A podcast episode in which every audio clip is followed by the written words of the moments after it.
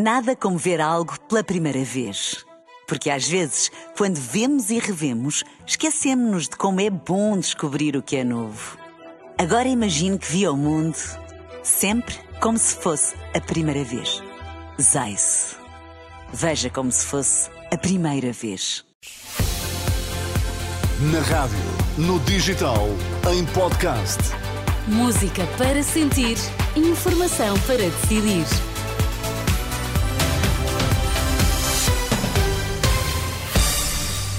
Notícias na Renascença. Para já, Miguel, quais são os títulos em destaque agora? O Hospital de Santa Maria já está a adiar cirurgias, face à pressão nas urgências e nos internamentos. Jovem de 17 anos morreu ao início da tarde numa escola em Ceia. As notícias no T3 com o Miguel Coelho. O Hospital de Santa Maria, em Lisboa, está a adiar cirurgias programadas para dar resposta à elevada pressão nas urgências e a uma maior necessidade de internamentos. Ainda hoje havia mais de 30 doentes à espera de vaga, como indicou à Renascença o diretor clínico adjunto Lucindo Ormonde falámos com os diferentes uh, serviços cirúrgicos de forma a que as cirurgias que fossem efetuadas eram todas as cirurgias só relacionadas com trauma, neoplasias e outras áreas prioritárias, como por exemplo cirurgia vascular, isquémias e ambulatório, desde que não implicasse internamento. Portanto, houve uma reorientação da tipologia cirúrgica e isso está a ser efetuado. Portanto, durante a próxima semana haverá cirurgias, como por exemplo hérnias, hemorroidas, que terão que ser adiadas 15 dias, 3 semanas. E quantos doentes é que têm nesta altura à espera de vaga para internamento? Hoje tínhamos à volta de 25, 30 doentes, mas para eh, a área cirúrgica de cerca de 20, 25 camas que nós reservamos para esses doentes, aparentemente iria ser suficiente para acudir a essa necessidade de internamentos. Diretor clínico adjunto do Hospital de Santa Maria, ouvido pela jornalista Anabela Góis, admite que é previsível que a situação se mantenha nas próximas semanas. Nesta altura, as urgências estão muito pressionadas, sobretudo devido às infecções respiratórias com predominância para a gripe A. O Presidente do Supremo Tribunal de Justiça alerta para o erro de se avançar em Portugal para reformas eh, judiciais irrefletidas que ponham em causa a independência do Poder Judicial. No discurso de posse da nova Vice-Presidente do Supremo, Henrique Araújo avisou esta tarde para os riscos que pode correr a democracia. É letal para as democracias o enfraquecimento das estruturas judiciais, porque estas são fundamentais para garantir os valores e os princípios constitucionais que modelam o Estado de Direito Democrático. Alimento a esperança de que Portugal não caia no erro de empreender reformas judiciais irrefletidas que ponham em causa o princípio da separação de poderes e da independência do Poder Judicial. Presidente do Supremo alertou, por outro lado, contra a falta de ética, a mentira e a ausência de responsabilidade dos dirigentes. E a Procuradora-Geral Adjunta reage sem surpresa ao processo disciplinar que lhe foi instaurado pelo Conselho Superior do Ministério Público e assume em entrevista à Renascença que não retira uma vírgula àquilo que escreveu num artigo de opinião sobre a atuação do Ministério Público e que eh, lhe vale agora este processo.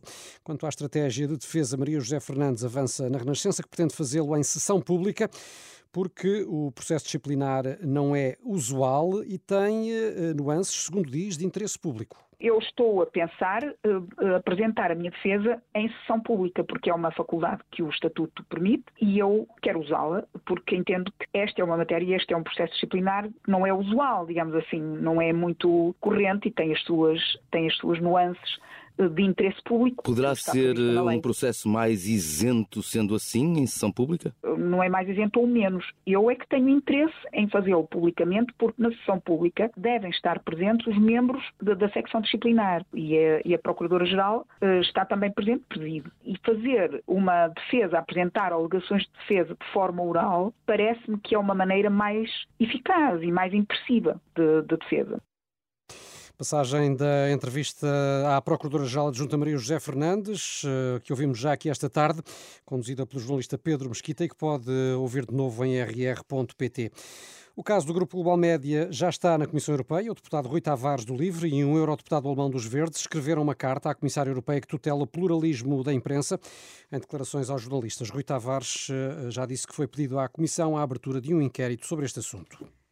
E a situação no grupo TSF, Jornal de Notícias, DN e Jogo, Miguel, está a ser discutida esta tarde no Parlamento num debate de urgência. Sim, um debate pedido pelo PAN eh, no último plenário antes da dissolução do Parlamento e que eh, contou com a presença do Ministro da Cultura, o Ministro eh, que Manuela Silva, Manuela Pires, voltou a recusar apoios específicos a um grupo em particular de comunicação social.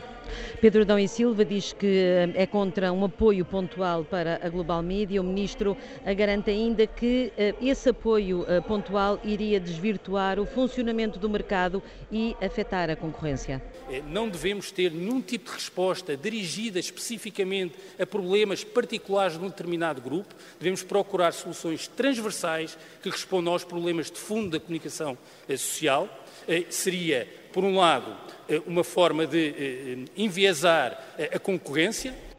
Inês Sousa Real do PAN, que pediu este debate de urgência para este último dia de plenário, não restou da resposta do Ministro. Diz que os trabalhadores precisam de soluções rápidas e que o país precisa de uma imprensa livre e plural. Daí o apelo de Inês Sousa Real a uma maior intervenção por parte também da entidade reguladora da comunicação social porque é que tem que ter aqui um papel mais robusto neste processo e tem que ter também a si ao Governo, portanto, que é quem está aqui hoje a, a, a representado. Tem que ter, de facto, uma intervenção mais robusta, a ACT a mesma coisa e mais. O fundo tem que ser acionado e não tem que ser a empresa, não podemos esperar pela empresa para que o fundo seja acionado e para que haja uma resposta a estes trabalhadores que não receberam os seus salários.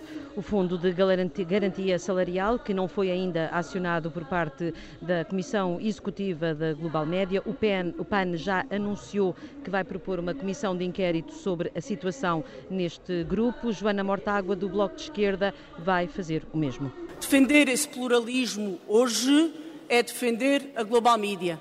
E é esse o papel da ERC, é esse o papel do Estado e é esse o papel do Parlamento. No caso do Bloco de Esquerda, certamente através da proposta de uma Comissão Parlamentar de Inquérito na próxima legislatura. Todos os partidos se mostraram esta tarde solidários com os trabalhadores que estão com salários em atraso. Rodrigo Saraiva, da Iniciativa Liberal, pede também um debate mais amplo sobre a necessidade de se defender uma imprensa livre. Mas aquilo que deveríamos estar aqui a falar são a criação das condições para uma imprensa livre, seja por melhor regulação, seja por influenciar a procura e não a oferta com benefícios fiscais, condições para o mecenato e tudo isto porquê? Porque uma imprensa livre é fundamental para uma democracia saudável. Um debate a marcar assim o último plenário antes da dissolução da Assembleia da República, já na próxima segunda-feira, dia 15 de janeiro. Manuela Pires, e o resumo deste debate sobre a crise no grupo Global Média durante a tarde no eh, Parlamento. Uma jovem de 17 anos morreu uh, ao início da tarde depois de ter colidido com uma superfície de vidro uh, na escola secundária de Ceia. De acordo com o relato do Diário de Coimbra, o alerta foi dado por volta das duas da tarde. Foram mobilizados vários meios dos bombeiros, do INEM e da GNR. Quando chegaram, encontraram a jovem inconsciente e já em paragem cardiorrespiratória. Apesar de transportada ao hospital de Ceia, a vítima acabou por não resistir. E é também eh, notícia esta quinta-feira, uma grande figura da história da rádio e da história da Renascença. Estamos a falar de António Sala, que foi condecorado pelo Presidente da República com a Ordem do Infante Dom Henrique, numa altura em que assinala 60 anos de carreira. Uau. Por isso, Sala uh, feliz e agradecido com este reconhecimento. Ser comendador da Ordem do Infante Dom Henrique é, é realmente qualquer coisa que me cala fundo no coração e que me deixa muito feliz e sinto que que o país eh, e, e, aqueles que são os seus responsáveis eh, sabem na altura própria, muitas vezes, eh, prestar o, o, tributo não é ao trabalho nem, nem aos méritos que eu possa ter, mas ao esforço, à dedicação e àquilo que se conseguiu. E eu represento não apenas, não me represento a mim, represento muita gente que trabalhou comigo e portanto eu acabo por repartir esse prémio também com todas as pessoas que passaram ao longo da minha vida profissional um abraço, portanto, ao comendador claro. António Sala. E muitas destas pessoas de que António Sala fala que trabalharam com ele ainda estão aqui na Renascença e agora hoje. Portanto, temos a um grande abraço de trabalhar com eles. elas também. Ainda. Nós também trabalhamos com elas. Um Por dia acaso, vais nenhum receber nós... a ordem, tu. tu vais. Eu, tu, eu tenho as minhas fichas em ti. Vocês mereciam é que alguém vos pusesse na ordem, isso sim. Isso oh, Daniel, sim. Tu estás cá para isso, mas tens sido muito eu mal tento, sucedido nessa tarefa. Oi. Olha, o que é que eu estava a dizer que não era mentira? Estava e, a dizer que nunca tive a honra de trabalhar com António Sala. Por acaso tu ah, tiveste? Uh, não. Tu tiveste? Não. Pronto, mas gostávamos. António Sala, se nos está a ouvir, Venha tem cá de dar vir uma aqui ao nosso perninha. estúdio Sim, um só dia, um destes, dia. nosso convidado. Mostrar a medalha. As notícias, exatamente, as notícias da Renascença, já sabes, estão sempre em rr.pt, são agora 6 e 10. Nada como ver algo pela primeira vez. Porque às vezes, quando vemos e revemos, esquecemos-nos de como é bom descobrir o que é novo. Agora imagine que viu o mundo sempre como se fosse a primeira vez. Zais. Veja como se fosse a primeira vez.